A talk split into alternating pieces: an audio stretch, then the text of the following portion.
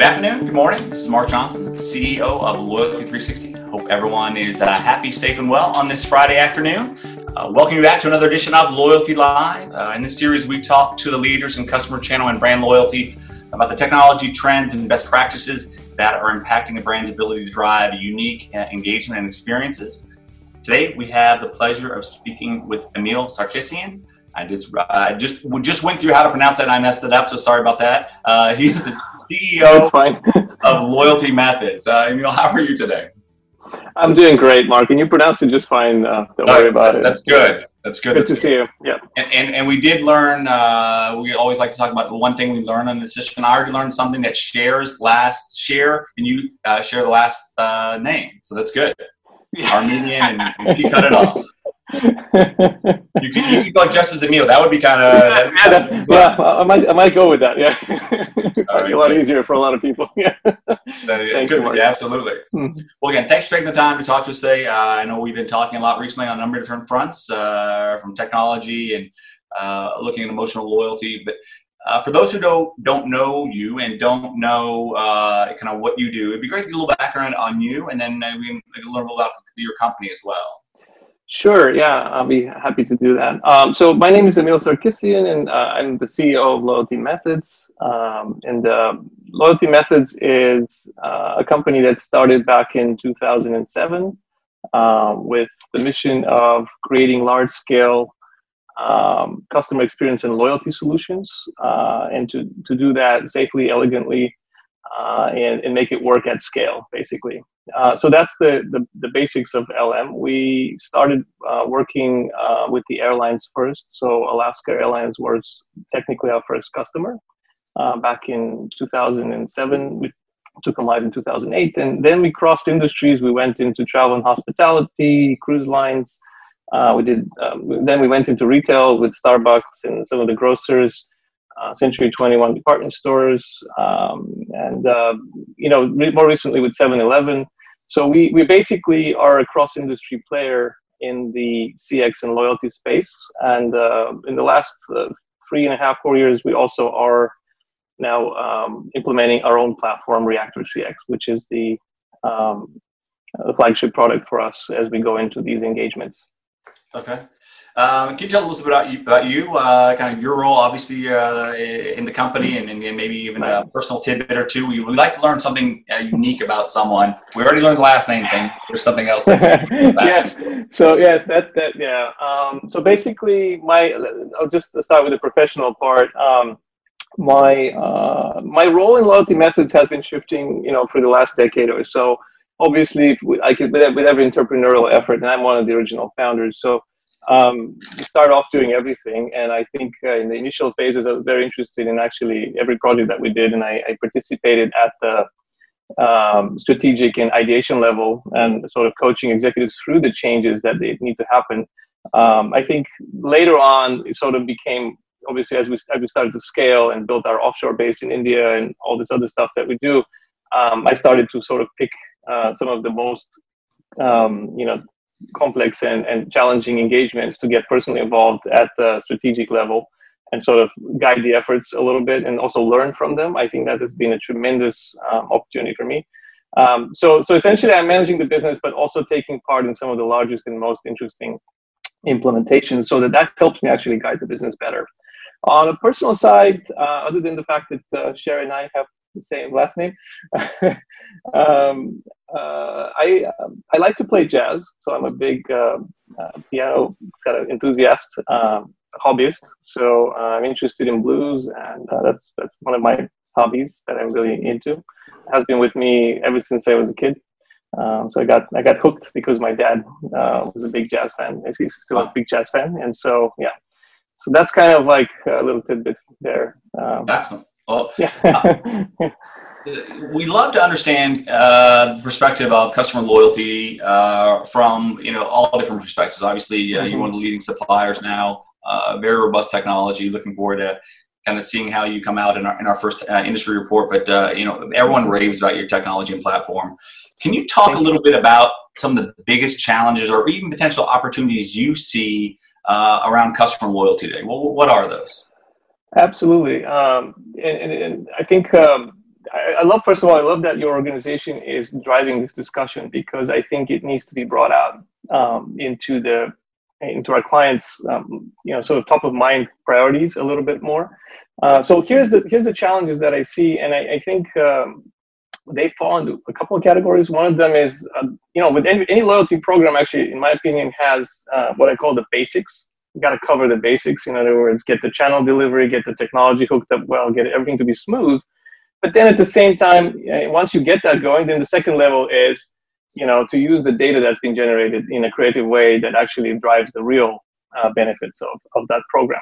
So uh, in the in the first layer in the basics i think the key things that we're um, you know seeing as a demand from clients and as something that we're um, good at and getting done is to enable speed and speed and real timeness. So basically, and that comes in two dimensions: speed for the end consumer, people that are using the tech, the, you know, the, the retail consumers out there that are holding an app and want things to happen quickly, and at the same time, speed for marketers inside of the organization.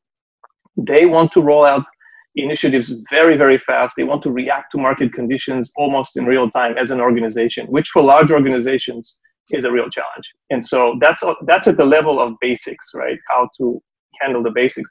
Once we go into, once those basics are taken care of, I think the next uh, set of problems are how to drive experiences by mining data and understanding your data, basically. So that's, that's those are the, the priorities. I'm sorry, it's kind of an evolved answer, but it's, it's depends on what stage they're in. Are they still trying to deal with the basics or are they trying to get after the basics, trying to get to a more advanced usage of data and to drive the experience? Okay. Uh, can you talk about maybe a brand or a few? Uh, it could be a client, it could be uh, not a client.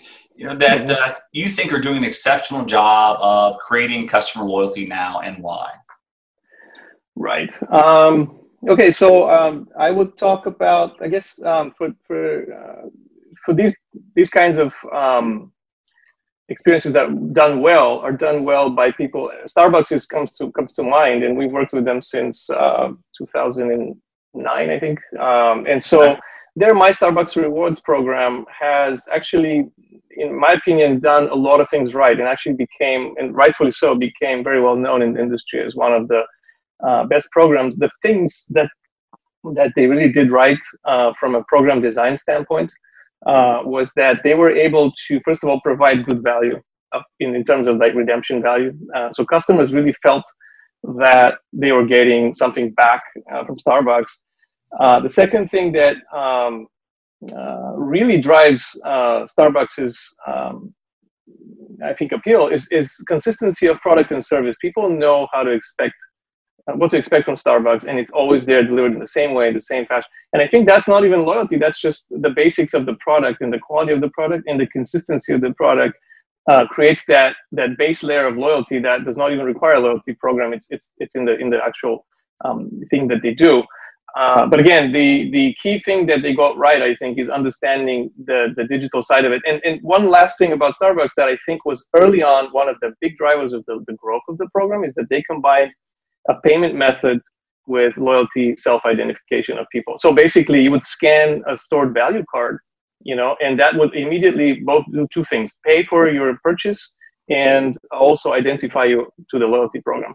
Uh, a lot of other experiences I've seen is where people have to first scan their, you know, scan their app, and then they have to separately pull out a credit card or, or you know, maybe do Apple Pay nowadays. It's a little easier, but basically it's a separate. The payment is separate from the loyalty identification part. And I think Starbucks got that so right at the first the first go they had at it that it just the program just grew so fast because of that, and also increased the number of stored value cards that were loaded with money, which of course is great for Starbucks. Uh, so again, a great, um, great combination of technology and, and sort of acumen of how to combine things in a way that makes it frictionless at the store for a retail channel. Yeah. Uh, I don't want to take too much time, but I think in the other things that we, uh, brands we're not working with that I think are interesting from a, uh, and we'll talk about it later in this conversation probably again, but I always think about Amazon and Netflix about two brands as two brands that have engendered enormous amounts of loyalty.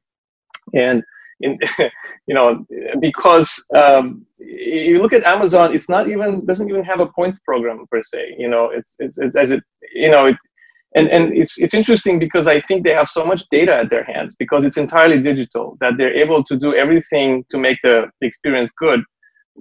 you know with the data that they already have so and the same is true about netflix they're able to design and, and fund new um, experiences um, by simply understanding what people like in their current experience set and just navigating that so they don't even require the mechanics of a retail type loyalty program that are linking the physical world to the digital world so i think that's very interesting so those are the three brands i really admire so. Okay, and uh, the next question I always like to ask are: What are a couple of brands that you're loyal to, and why? Are are, are these a part of the brands that uh, a couple of the brands that you're loyal to?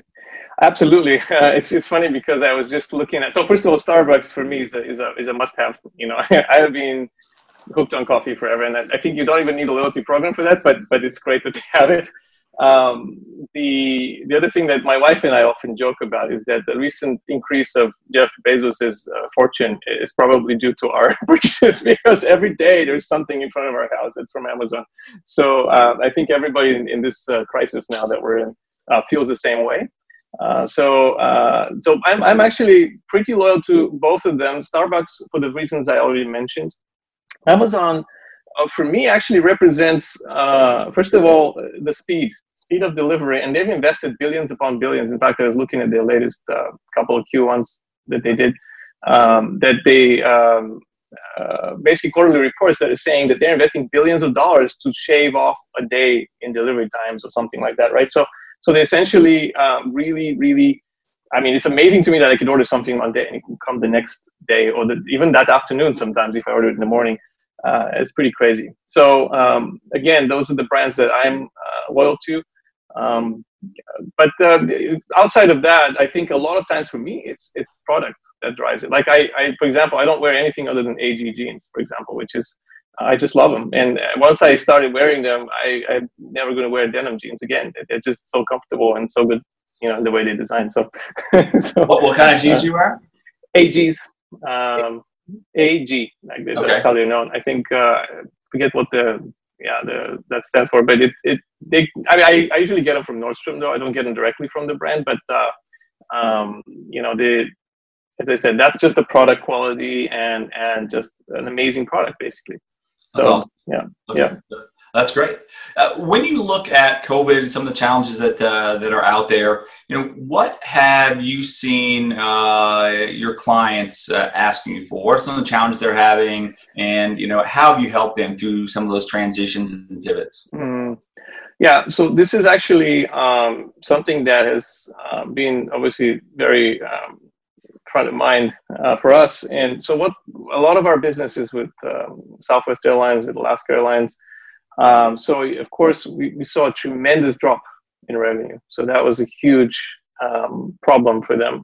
Right. And so um, you know, not I mean some of the other ones also uh, like 7-Eleven that we worked with also saw a drop, but it wasn't anywhere near as bad as the airlines, where it just one day it just went from uh, you know normal to minus 80 percent you know of the of the um, flights were sort of not getting booked at all so um, for for Southwest Airlines, we're basically um, basically helped by simply because we do a lot of work for them in both the loyalty and non-loyalty side.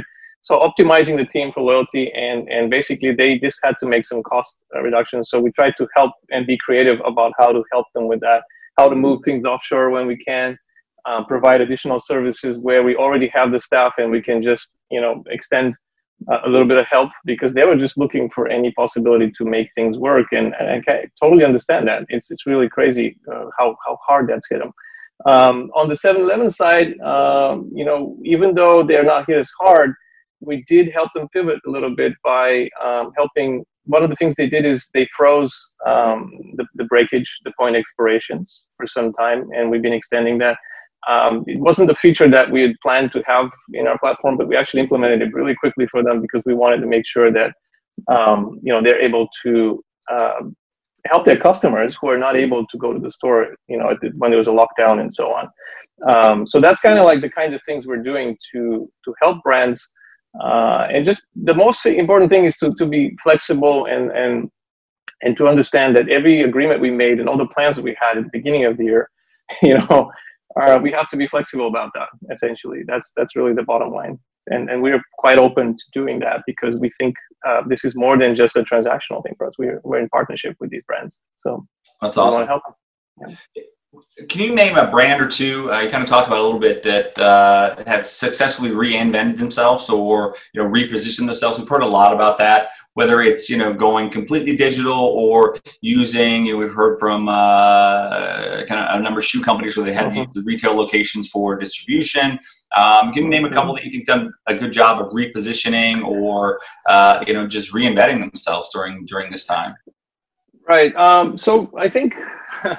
um, to be frank with you, I, I, think again I'll go back to the brands that I, I frequently visit, but uh, there are there are quite a few examples of this, and so uh, let me just mention the the things that I'm seeing that really makes me uh, kind of wonder about how people are thinking about this. So I think that the, the, the main drives, first of all, for everyone is to um, essentially earn trust and respect in this time by not being like a fair weather friend, as I say. You know, so in other words, um, you know, uh, this is an opportunity for brands to to really um, create an additional um, sort of emotional bond with customers. So I think that's one of the things that by basically being caring and by basically understanding the situation and not being, um, you know, by, by putting their interest and also worries a little bit aside and trying to help their customers as well. So uh, some of the ones that I, have seen that are really um, good, and I, unfortunately I forgot the name of the brands, but I was looking at some of the brands out in a lot of the restaurants essentially is being hit the hardest. And so there's a couple downtown here in Edmonds where I live in, in Washington that have done the same thing. Uh, and some have done it better, some worse, but meal kits has been a big drive, I think, and people have converted from restaurants to meal kits pretty much overnight. And some are doing um, an exceptional job. I was just actually going to uh, mention a couple that are in Europe that are really uh, kind of creating a, uh, a really interesting um, what they're what they're doing is not just um, sending out meal kits, but they're also doing a lot of online push and presence, and they're doing a lot of things like like one of them is uh, the company called uh, Foodmaker out in um, in Belgium, and so these guys actually not only did the meal kits, they they just make um, um, a, a, lot of convenient ways to order this. For example, are you a family? Are you uh, a single person? You know, is this a part? You know, sort of a barbecue? What is this? You know, and so they they basically have that. You can just choose very easily what that is. The other thing they did well is they were very transparent about how they how clean their business is. Even though people are getting these things in the mail, they want to make sure that. Um, so they have Facebook videos about their uh, back end operations, um, about how things are being done. You know, and so I think that is um, of really a good way to respond to this because you're basically addressing people's uh, fears and concerns. You're also addressing um, people's uh, needs, right, in a, in a different way. So, it, and, and at the same time, they're kind of fun and sort of light about it. And it's kind of good to have that feeling in this crisis because everything looks pretty dire, right? And so um, it's good to have a brand that sort of does all the things that it's supposed to do, but, but in a way that's kind of, you know, lighthearted and, and fun so that's that's one example of these but again these restaurant uh, ideas actually are all over the place it's not just them um, i would say that starbucks did a pretty great job of um, uh, adjusting to uh, you know so um, if you think about um, uh, what they have done i mean they, they, they, pretty much took the furniture out really quickly uh, they, they were fast in the way they adapted you know they put these markers for where to wait and you know people were able to actually visit the store once you know that was okay. So in a safe and sort of convenient, still convenient way. I mean, it wasn't the same as the previous experience, but they did a great job of, of turning that around. You know, making the drive-throughs effective. Uh, even even when I go to the drive-through, the way they hand me a cup is like they have another cup that's around my cup, and they just sort of hand that mug over to me, and I, I don't even touch. You know, it's it's really interesting how much they thought about all the experiences. Uh, so that's, that's awesome. cool. Yeah. Is there, yeah. is, eh, when you talk about some of the things that you're seeing right now from cleanliness, how they're uh, looking mm-hmm. at things from an empathy perspective, but also mm-hmm. balancing the need to, to drive revenue and drive engagement. Mm-hmm. You know, are there a couple pieces of advice that you would share with brands, you know, looking to improve their customer loyalty or customer experience? Uh, yeah, I think I think one of the big things, and I've, I've mentioned this before in our conversations. Um, the one piece of advice that I always have for brands is is is that you know they need to learn to learn in a validated way is what i say. And what this means is actually that um, they need to build systems that help them learn uh, from their customers. And, and especially in times like this when things are changing dramatically um, having the touch points be well connected and delivering the data that you need will help you make the right decisions about what's really on customers' minds right now and how they're responding today because yesterday was a completely different day. So i think it's interesting because this sea change that happened in attitudes and in people's uh, perceptions of things i think is a key example of how validated learning can quickly adapt to this by, by simply you know looking at the data that's been generated by channels that are well connected together and delivering this data to a central spot that you can make decisions from so i think that's kind of like again my, my advice is learn to learn in a, in a validated way that, that is validated by the data you're getting, that the real stuff that's happening in your in your business. I think there's a, there's a lot of challenge right now with data, right? Mm-hmm. Uh, Google's uh, controlling cookies, and in 2022, CDP, mm-hmm. uh, GDPR, CCPA, other states are looking at privacy, yes. Uh, integration of different technology stacks. So uh, you know, even a push for uh, zero party or, or declared data, mm-hmm. right? Uh, really. You know, how do we create some simplicity around data, right? There's so much um, data out there. Uh, it's growing exponentially, but you know when you look at some of the things you do from a simplicity perspective, you know, it, it's really creating more simple approaches to having the data, making it actionable. Are there things that you're seeing in, in that uh, regard that can help uh, marketers with regard to kind of their offerings? Right. Um, yeah. So so the, the this the fortunate thing here is that there is just an explosion of data, right? So why is there an explosion of data?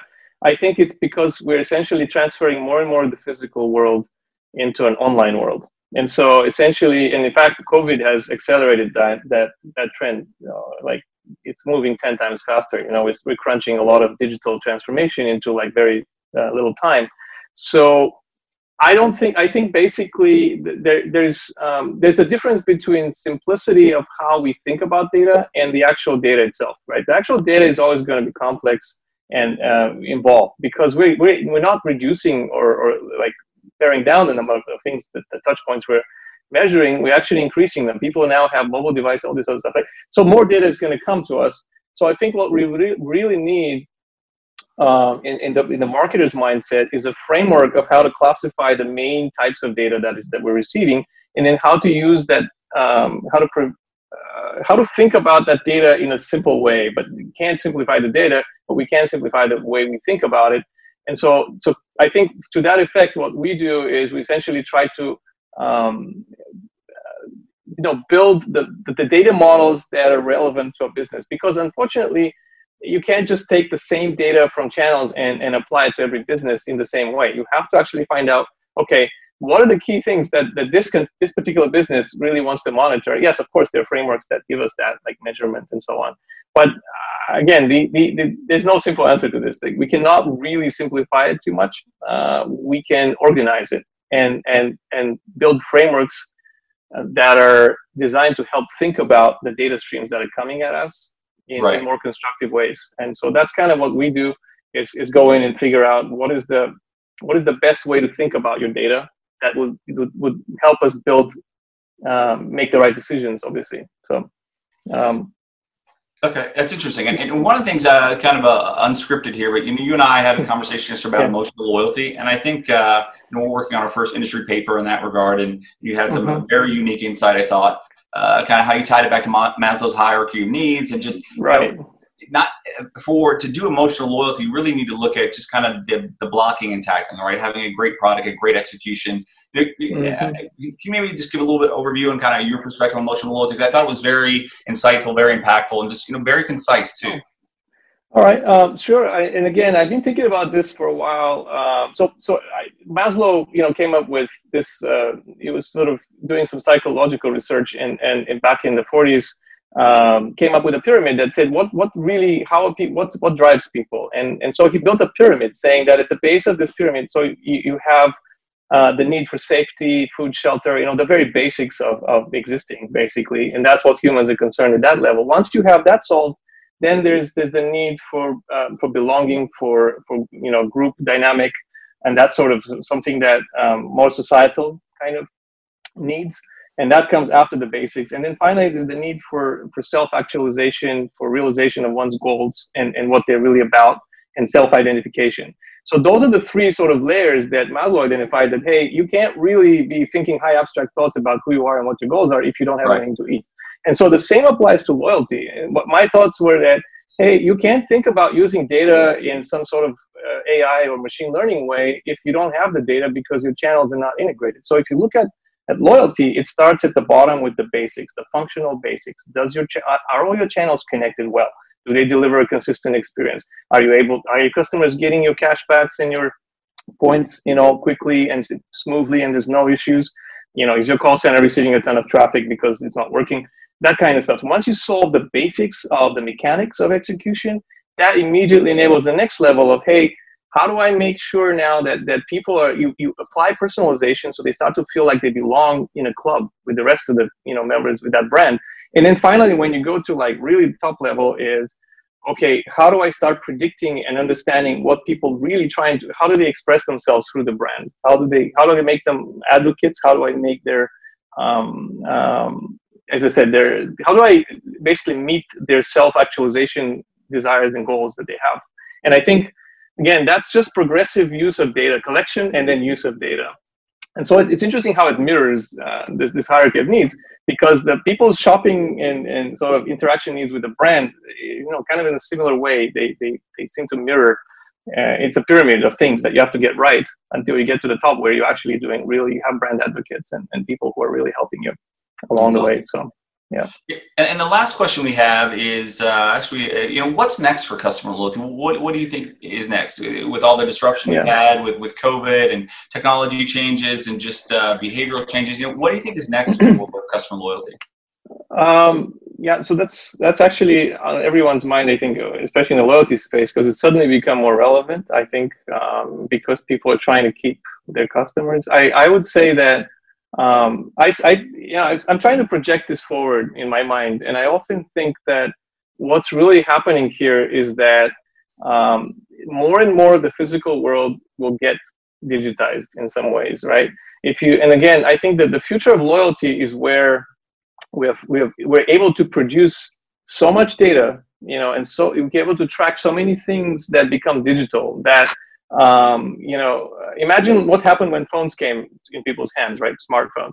You know, this sudden explosion of data. I think there's going to be a couple more of these explosions of data driven by you know personalized technology that's on people's and bodies and around them in buildings and you know and you know i've heard all kinds of things of smart paint and you know on the walls and all those things you know so you can have all these interesting things generating data so i think in the future if you extrapolate it forward everyone even the retail spaces that are very physical in their nature will actually become more and more like Amazon and Netflix. They would have more and more data at their disposal that does not require the mechanics of loyalty. In fact, I foresee a time when, when maybe in a couple of years, maybe, I don't know when it's going to happen, but I think there'll be a time when the idea of scanning a phone would look so archaic.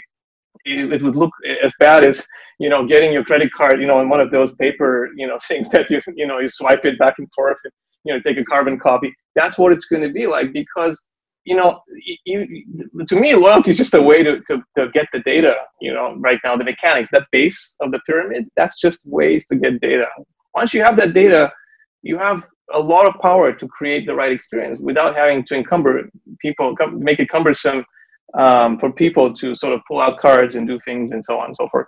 So i think i think there's some of that I, I see in the future for loyalty is that it will become more and more about data more and more about AI and using predictive modeling to um, to to help uh, drive people's experiences and sort of and you know anticipate what what they're going to be wanting. So that's that's where I see the future of it right now. That's awesome.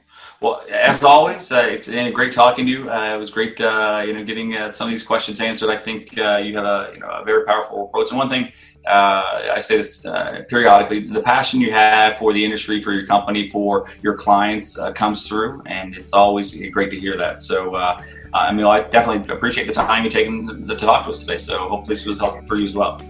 Yeah, it was fantastic. Thanks, Mark. Always a great time um, talking to you guys. Um, and uh, yeah, look forward to some more conversations and discussion. Thank you. All right, perfect. Thank you very much. Thanks. Yeah.